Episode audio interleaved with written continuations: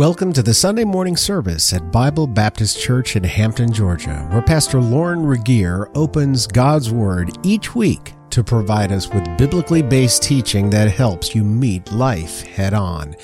Thank you for joining us, and may your hearts be blessed as God's Word is taught. And now, here is Pastor Lauren Regier. Well, amen, ladies. That'll put a spring in your step. That was a great number lifting our hearts in exaltation to the King of Kings. If you have Bibles this morning on this beautiful Mother's Day, please take them and let's go to the Old Testament. One of the two books in the Bible named for a woman. What would they be? Ruth and Esther. Let's go there. I do see on the back uh, in the foyer area, the Welcome Center, there is a sign up sheet for going to the Sight and Sound Museum in Pennsylvania, and the theme of that play will be Esther. Hope you can be involved in that. Sign up for it, save your money. It's in October. I think we're going to a great trip. Like to fill a bus up. So if you have a friend, perhaps not even part of this ministry, that like to come, see Barry about that, and I'm sure we can find a place for all paying customers. Esther chapter 1 will be there in just a minute. It is uh, always a wonderful day in our church schedule, Mother's Day, to just honor you who are moms. We know the desire of, um, of all of our hearts is to just celebrate with mom a little bit. That's why on this day, there's a couple, three days we do this, we don't have an evening service. We suspend that so you can hang out with mom and spend a little more time with her and the family, perhaps. Uh, if she's not living, I know you'd still like to celebrate with her in glory. Just hang on, be patient. It won't be long before we'll uh, join, as the song says, by the riverside uh, and uh, we'll celebrate forever with the saints in glory, the saints above. One little boy um, was uh, saying goodbye to his mother, who was about to expire because of a serious illness. And he asked her, he said, Mama, when I get to heaven and come find you, how will I know it's you? Well, son, she said, she said, she replied, I'll just call you by your name and say that thing that I said to you so often on this earth. And he says, uh, You know what that is, don't you, son? She, he said, Yes, Mama, I do. And he said, She says, Well, what is it? Well, may the Lord help you, son, if you ever do that again. That's the phrase. Amen. We've all heard mamas correct us a little bit along the way, and we're thankful for the correction, instruction, admonition that came from godly mothers. We appreciate your undying and unselfish uh, ministry in our families. How could we ever ever attempt to tell you how much we appreciate you. We can't. Even though cards cost a lot, they don't measure up with the sweet sentiments inside. They don't condense and capture our hearts for you. We do appreciate you. We love you. Thank you for uh, what you have done in our lives. I love the poem. It's called A Homemaker's Lament. It says this A Housewife's Lament. Make the beds, bandage heads, straighten up the room, wash the windows, cut the grass, see the, t- see the tulips bloom, drive the children to school, drive them back again, have the cubs to a meeting, then clean the den. Serve on my committee, attend the PTA, forgot to buy the children shoes, can't do that yet today. Pay the bills, write a note, fill the cookie jar. Oh dear, I forgot to go and have them change the oil in the car catch up on the ironing, scrub the kitchen floor, answer phones, pay the bills. Need I list some more? My pet peeve, I must admit, you surely will agree, when someone asks, Are you employed? I answer, No, not me. Moms, you do so much, as that little video reminded us of, and we're thankful for you. Sorry for not telling you more often how much uh, we appreciate all that you do.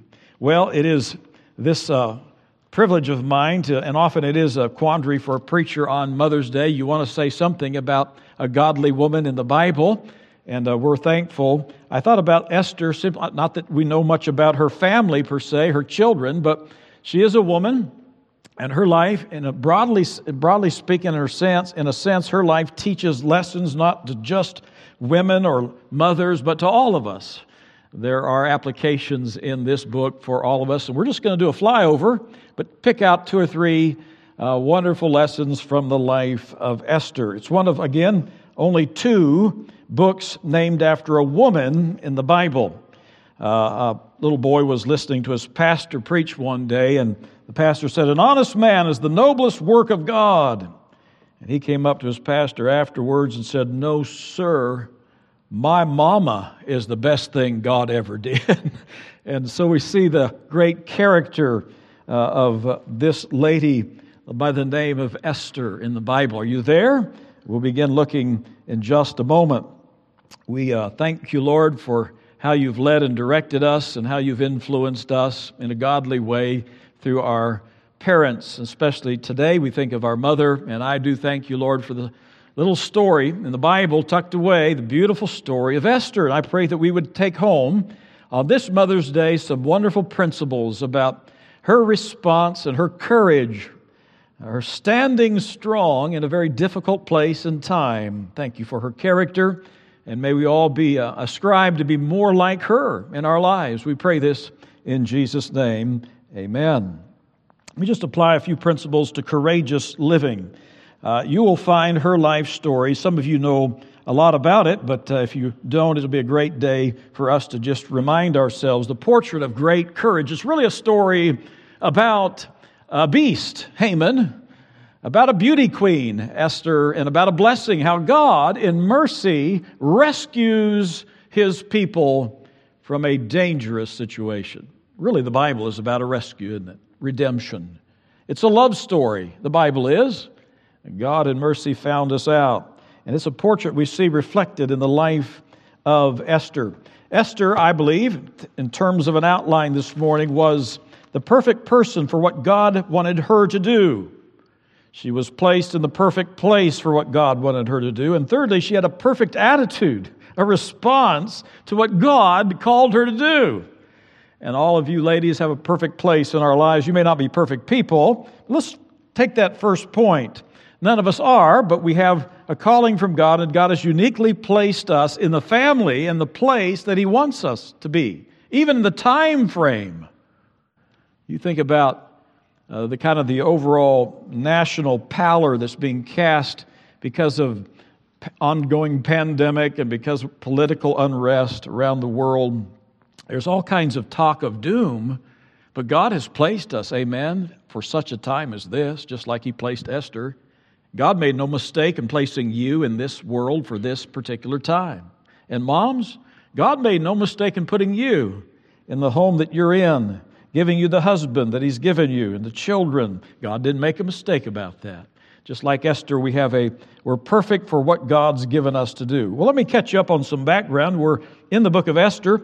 Always when you kind of drop in an Old Testament text or whatever text, it's good to paint a picture of where we're at. Again, it is a story about this beautiful gal by the name of Esther, a beast by the name of Haman, who wanted to destroy the Jews. He had a vendetta. He wanted to kill them all.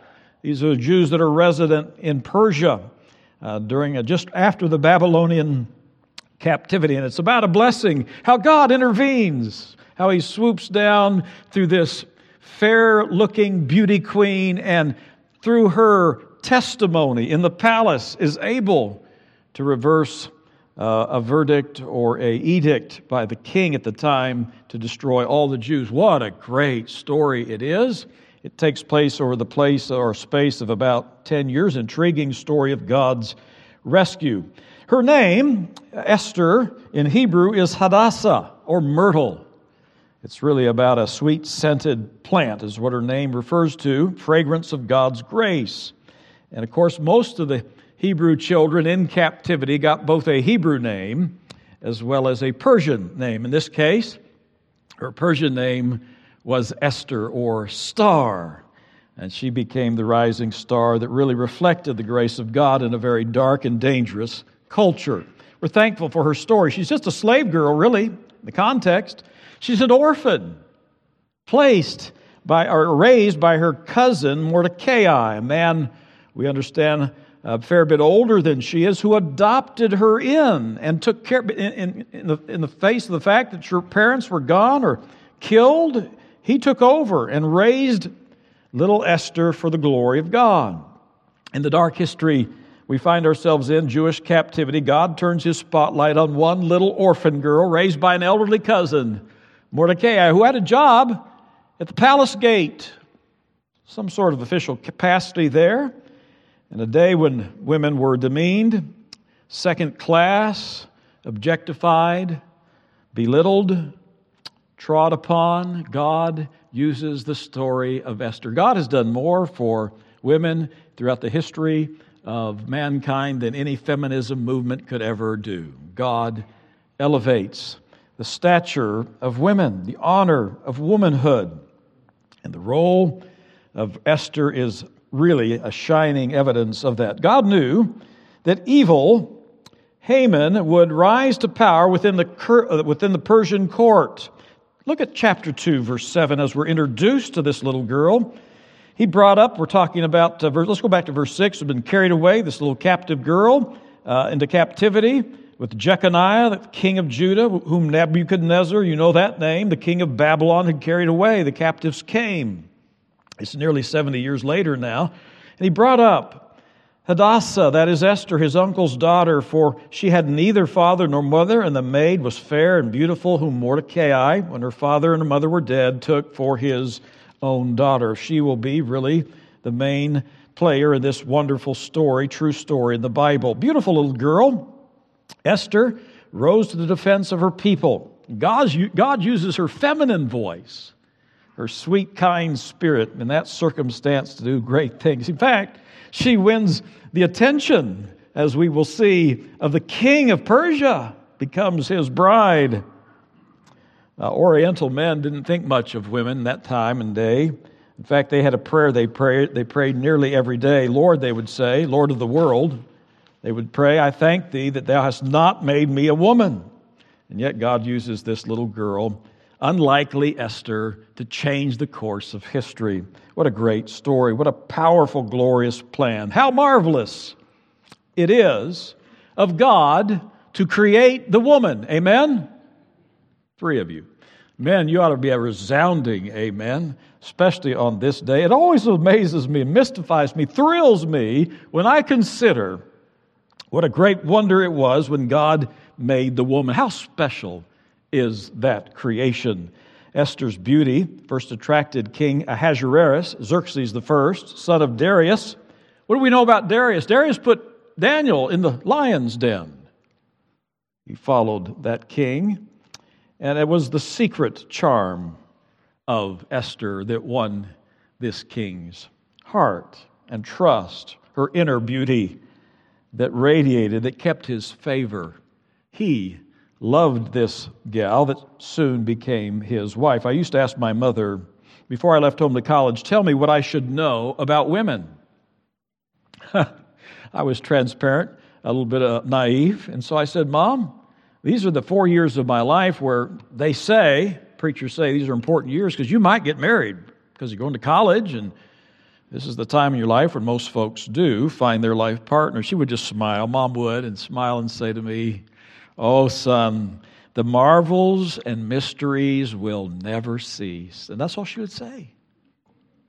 The marvels and mysteries will never cease. Isak Dinesen would say it this way The entire being of a woman is a secret that must be kept. What was Isak saying?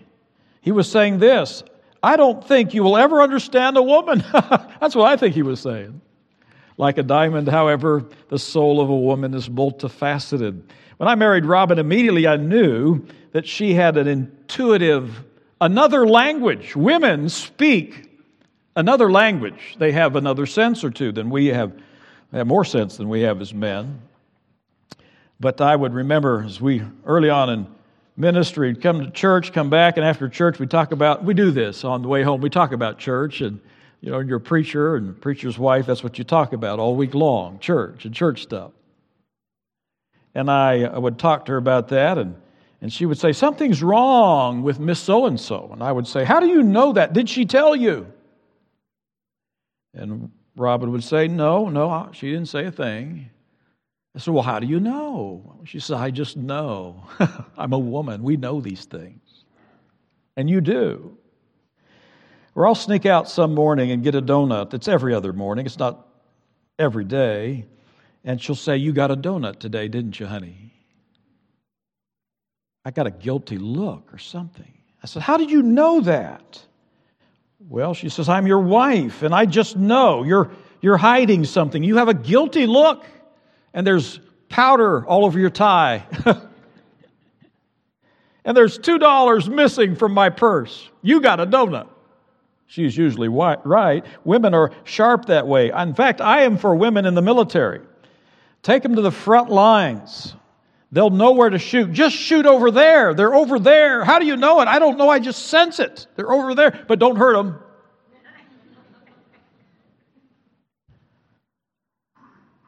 Well, there are some famous names in history, this part of history, this time Daniel, Ezra, Nehemiah, Jeremiah, among some that uh, have occupied the pages of our scripture in the Old Testament during this time. Shadrach, Meshach, Abednego, all these were Hebrew captives and champions of the faith, but I'm so glad God puts in the story of Esther.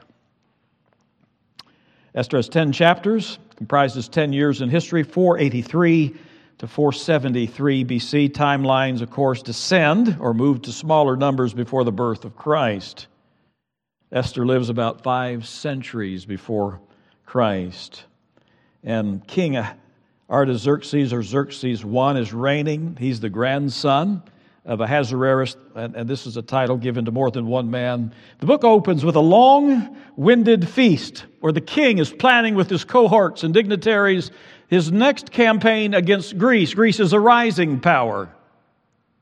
And so they're planning, and it took uh, months to do this. And this is kind of the culmination, the convocation of all these plans. There is a seven day feast, and everybody is drinking aplenty, and lots of folks were drunk. The king himself had too much to drink, and he was soused, as they say, and it was a really a raucous party. As the curtain opens in chapter one, the feast is in progress. Thousands of guests, as I mentioned, politicians, dignitaries, nobles are invited to this big gala event. In fact, there's even a, a little bit about the tapestry and the decorations in verses 6 and 7. Beautiful, ornate, opulent, decadence characterized Persia at this time. They were the empire that was reigning after all. Great details are given about the colors, the curtains, the pillars, the marble, the table furnishings.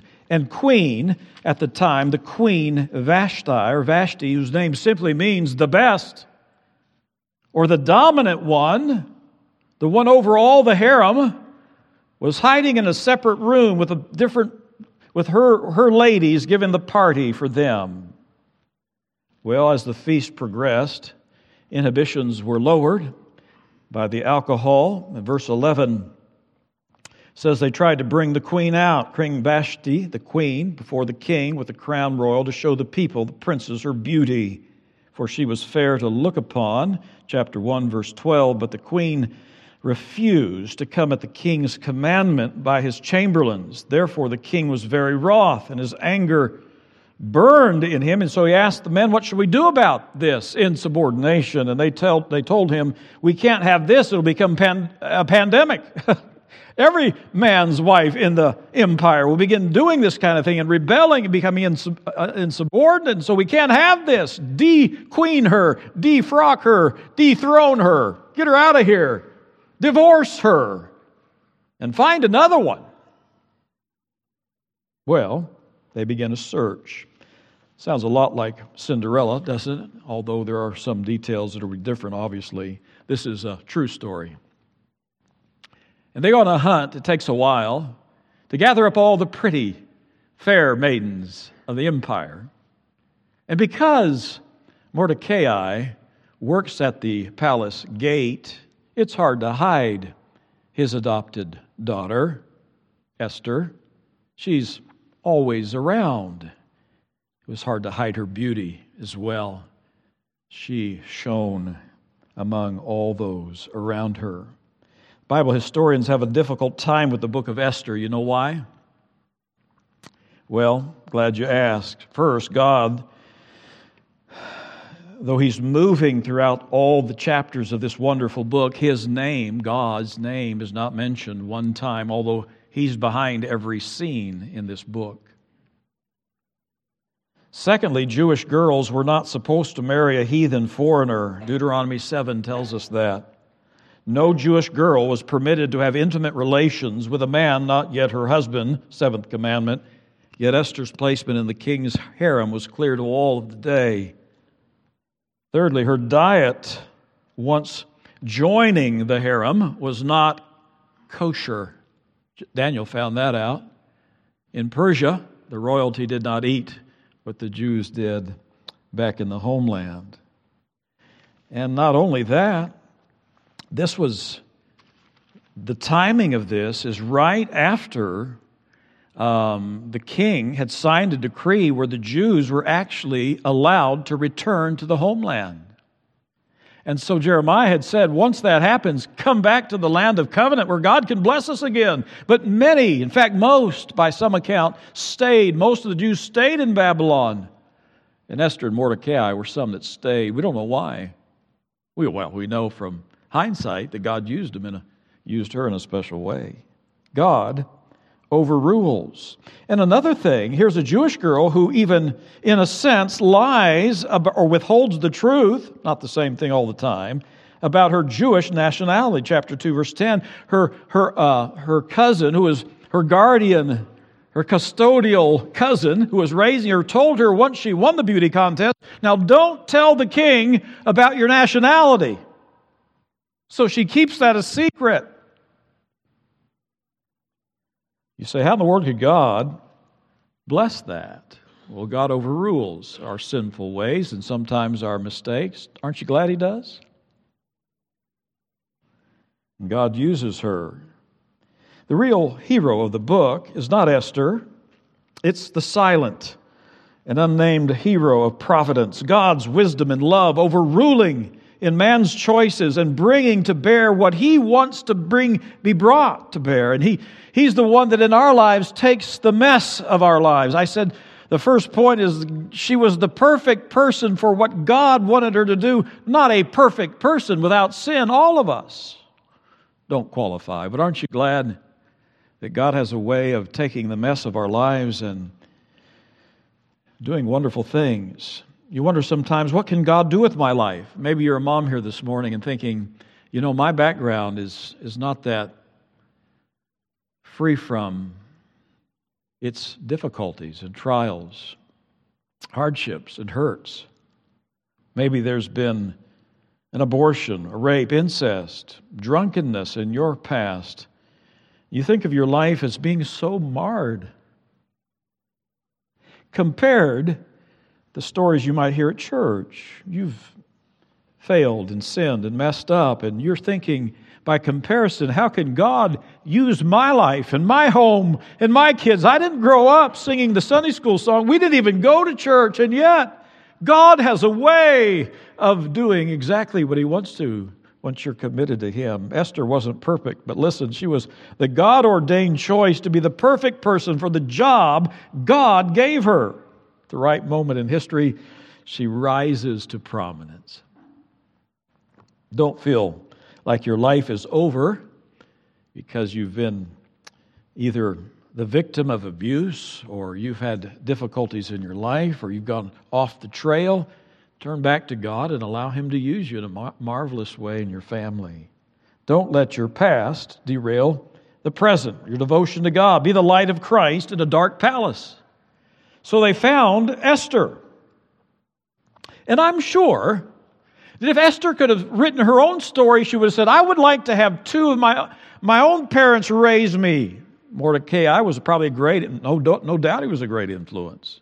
And I would rather be back in the home country. She didn't have a lot of choices as a slave girl in that culture. She pretty much did what people told her to do. And so she maybe didn't have the choice to return with those who are going back to the rebuilding of Jerusalem and Israel. And so she was there in the palace in Persia where the men were evil and the culture was in declension, so to speak, immoral, godless, idolaters.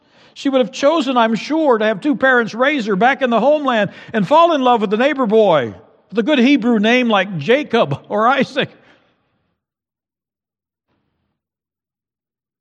But she didn't.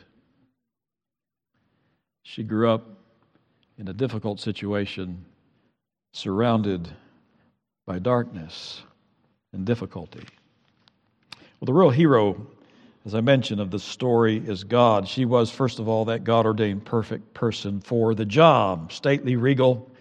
She was poised, no doubt, beautiful, certainly a sense of character, not perfect, but the perfect person for the purpose God gave her. One of Satan's greatest ploys or tactics is to get us to believe or discredit ourselves by saying, well, someone else could probably do a better job at this than you. But you know what, Mom? I want to speak directly to you. God has placed you in your home with your children and your family on purpose.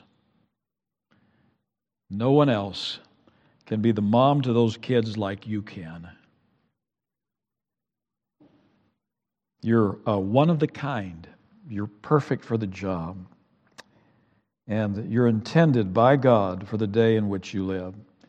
You've come, as we could say, to Hampton, Georgia for such a time as this. No, not perfect, but God has placed you in just the right place.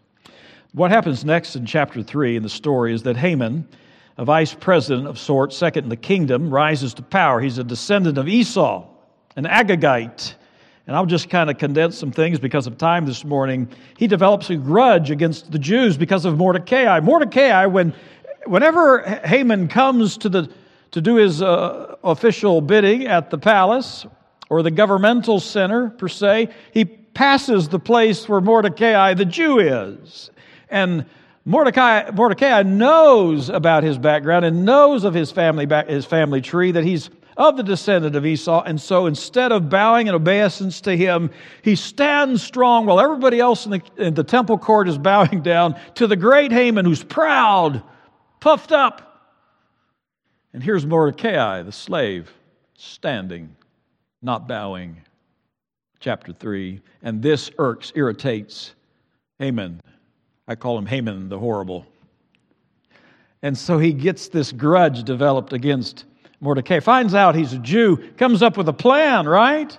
To eradicate, as these plans have been always satanically induced throughout history, to destroy the Jew. And so he comes to the king, Ahasuerus, Xerxes the first, different names for this guy, and says, Guess what? I'm going to cough up from my own account 10,000 talents of silver. I'm going to fund this thing. And what I want you to do, king, is I want you to destroy all these who are really anti king, anti God. They're, they're not idolaters. They don't bow before me. They don't respect you. So if it's okay, let me just eradicate all the Jews in Persia. The king lifts his glass to that of wine and says, That sounds like a great idea. Less opposition, the better.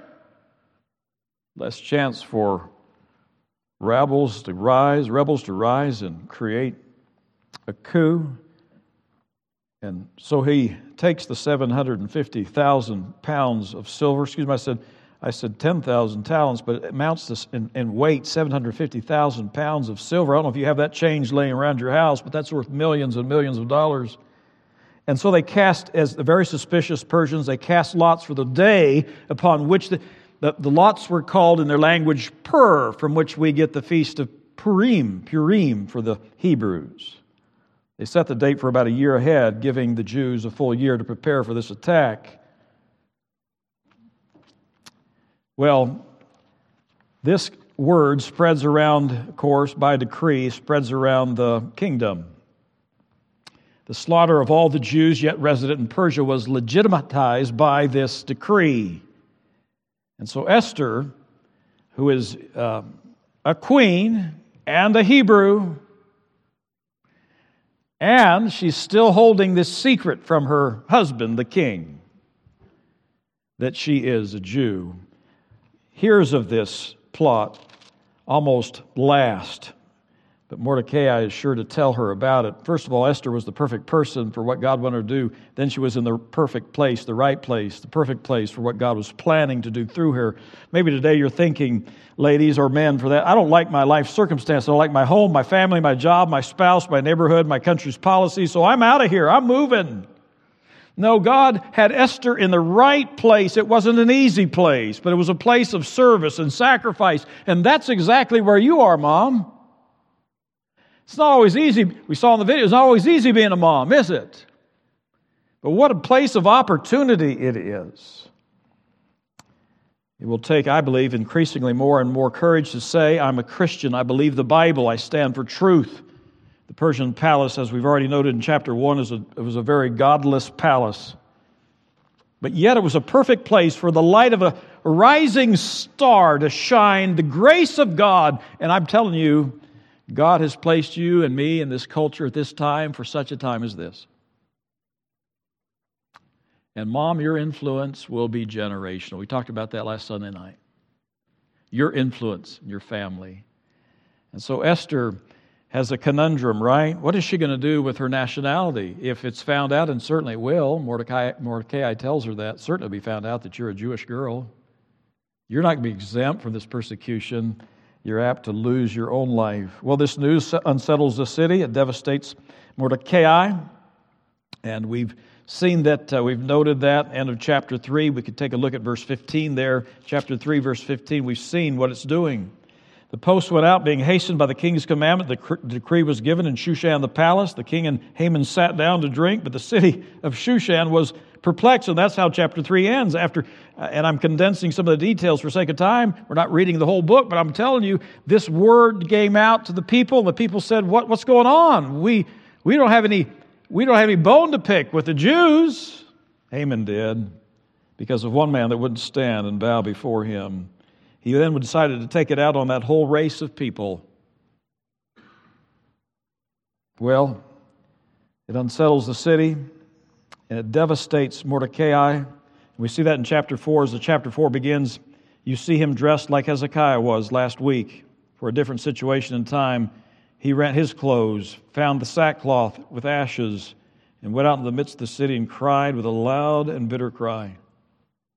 And his adopted daughter, Esther, in the palace, hears that her daddy is crying in the city. And she, by extension, is upset too, and she wants to know why. And his response is Esther, you may be the queen, but you will not be spared, for you are a Jew as well. Verse 13 of chapter 4, Mordecai commanded to answer Esther, saying, Think not with thyself that thou shalt escape in the king's house more than all the Jews. For if thou altogether holdest thy peace at this time, then there shall be an enlargement, a deliverance. Arise the Jews from another place, but thou and thy father's house shall be destroyed. Mordecai was, was, was sure that God was going to protect his people somehow, but he wanted her to know that she might be a part of this answer and solution and who knoweth whether thou, I've underlined this and you ought to as well in your Bible, whether thou art come to the kingdom for such a time as this. Then Esther bade them return to Mordecai with this answer Go, gather all the Jews that are present in Shushan and fast ye for me. This is a big decision. And neither eat nor drink these three days, neither day or night. I also and my maidens will fast likewise, and so will not, I will go into the king, which is not according to the law. And if I perish, I perish. So Mordecai went away and did according to all that Esther commanded him to do.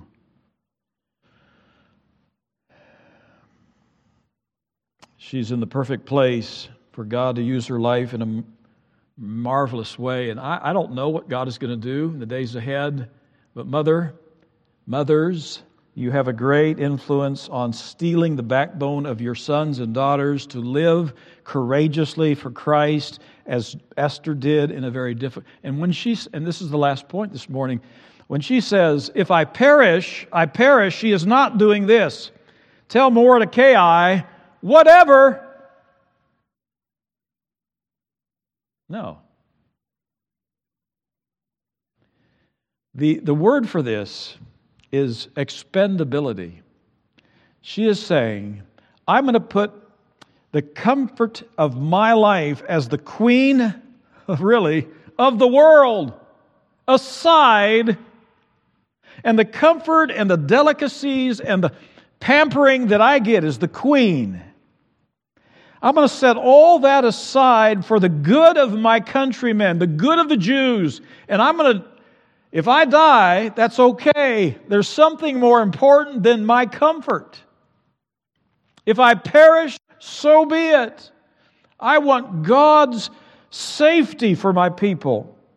It was, it was not allowed to just waltz into the presence of the king, even though you're married to him.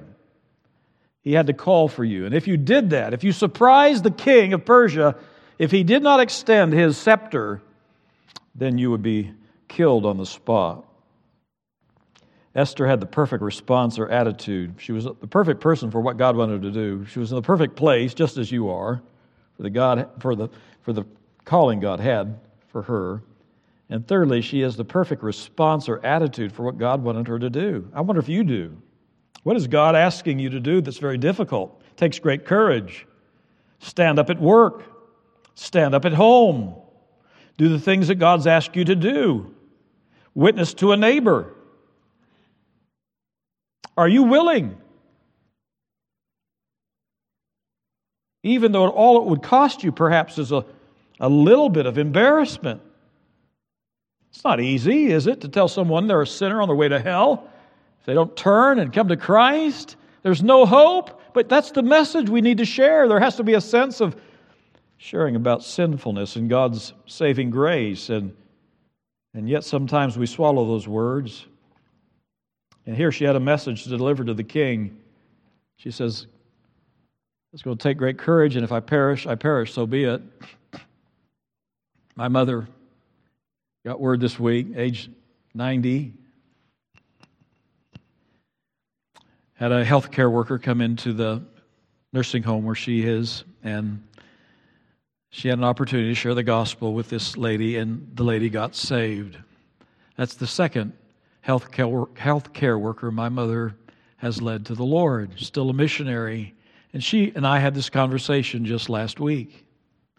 She says, I feel so useless, so empty, so without purpose. It feels like I'm just wasting my time. For COVID had brought them all in where they couldn't even go out, couldn't get any visitors. And yet, God is using her, her courage to witness to others, even there. I'm so thankful for a mother with that missionary spirit. So, this beautiful, poised, sacrificial kind of humble service that Esther portrayed, this feminine yet bold voice, changes the world. She goes into the very presence of her husband, the king. And he says, and she essentially says this if I can condense the story for sake of time, I know I'm not invited here, king, but I, but I want you to come to, a, to my home for a home cooked meal. She must have been a southerner. A banquet. There'll be, there'll be grits and there'll be fried okra and fried chicken, and I want you to come. I don't know if that's all in the text, but she came. She also invited Haman. This gentle appeal, spoken like only a wife could speak, won his heart. They came to the, the, the, the special home cooked meal by the queen, and he was so impressed with Esther's invitation that after that meal, he says to her, What do you want, dear? I'll, up to half of the kingdom, I'll give it to you. What courage it took for this little girl to say, My people, I am a Jewish lady, my people are being oppressed by the decree of that man right there. And in chapter 8, tears begin to flow as she cries out, I want you to do something, O king, to stop the killing she came to the only man who could, and he did. And the great slaughter of the Jews was reversed by allowing the Jews to defend themselves. The Jews celebrate this wonderful day every winter. Feast of Purim, or lights. Haman's ten sons, instead of being elevated to positions of authority, are killed. The Jews are preserved. The purpose of God announced to all because of a lady, a little girl, a woman who spoke in tears to a king in the right way, at the right time, to the right person, with the right attitude, and history was made. History was changed by one willing, sacrificial, intentional desire of a woman who says, I want, I, would like to do all this perhaps. I'd like to be in a different place perhaps. But God has placed me in this time, in this moment, for this. She's not saying whatever, she's saying, I am expendable at your service, Lord.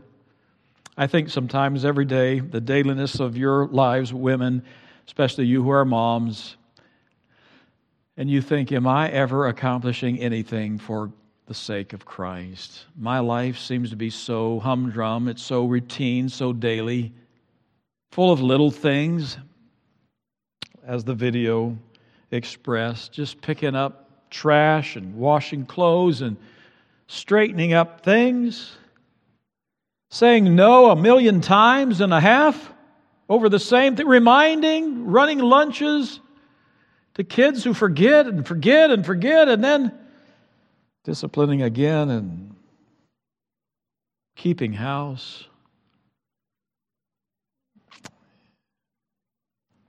You have the right spirit and all of that. Do you see that God is going to use your heart and your life in a special way to influence? It's not a statement of fatalism. If I perish, I perish. He says simply, I'm going to pour out my life. I'm going to pour out my life for the cause of another. And moms, that's what I see you doing every day. Paul put it this way If I am offered upon the sacrifice of your faith, I joy and rejoice with you all. Philippians 2:17. No higher purpose than that. To set aside my comfort in order to see someone else advanced or protected, using this moment to be what God wants me to be. This day is Mother's Day. The virtue I love the most about you all who are moms is that you have put, a, put the love of God, the love of family above the love of yourself. I see that little epistle read stated, lived out every day in my home, my wife. And I got to tell you, I may preach the messages, but my wife lives them. Man, we know about that, don't we? Verse by verse, line by line, chapter by chapter, lived out in the life of a godly woman like Esther. She stood, king extended that golden scepter, and she touched it and said, Listen, my people are in jeopardy. Do something, please. She was the only voice in that situation that could have done that. Ladies, you're the perfect person, the perfect time, and the perfect place to influence and touch lives that God has given you to touch. May God bless you. May God bless all of us as we strive to be, to live sacrificially, to understand there's a greater purpose and cause than just making a little bit of money or getting the kids off to school, but God is doing a great work through us. And the real story is the rescue, the deliverance of God's people yet again from the demonic plot to destroy them all. And that, you know that same demon is at work around where you live. He's still trying to destroy your neighbor, your neighborhood, our country. He's still after it. And he needs some Esthers who'll stand up and say, I've come to the kingdom for such a time as this. May God help us to be courageous, to stand tall. Father, how grateful we are for this wonderful story. It's a true story of a little girl who was willing available to live an intentionally grace filled life, to put aside her own pleasures, comfort, endeavors for the sake, the greater cause of the nation. I'm so thankful, Lord, for her life. And I pray that we would ascribe to be more like Esther. What a great story. Love the end of that story where you pre- preserved and protected the Jews, and uh, through that really act of defense, put the devil on guard were thousands of the Persians who were anti Semitic were, were killed because of the, the courage of this little one. Lord, I thank you for Esther's story, and I pray, Lord, that in our lives you give us the courage to be more like her. We pray these things thanking you for the calling you've given us to stand strong in an evil day, and having done all, to stand. In Jesus' name we pray. Amen. Thank you for joining us today. Please tune in each week for new messages from Pastor Lauren Regier at Bible Baptist Church in Hampton, Georgia. Until next time, may the Lord bless you and keep you and make his face shine upon you.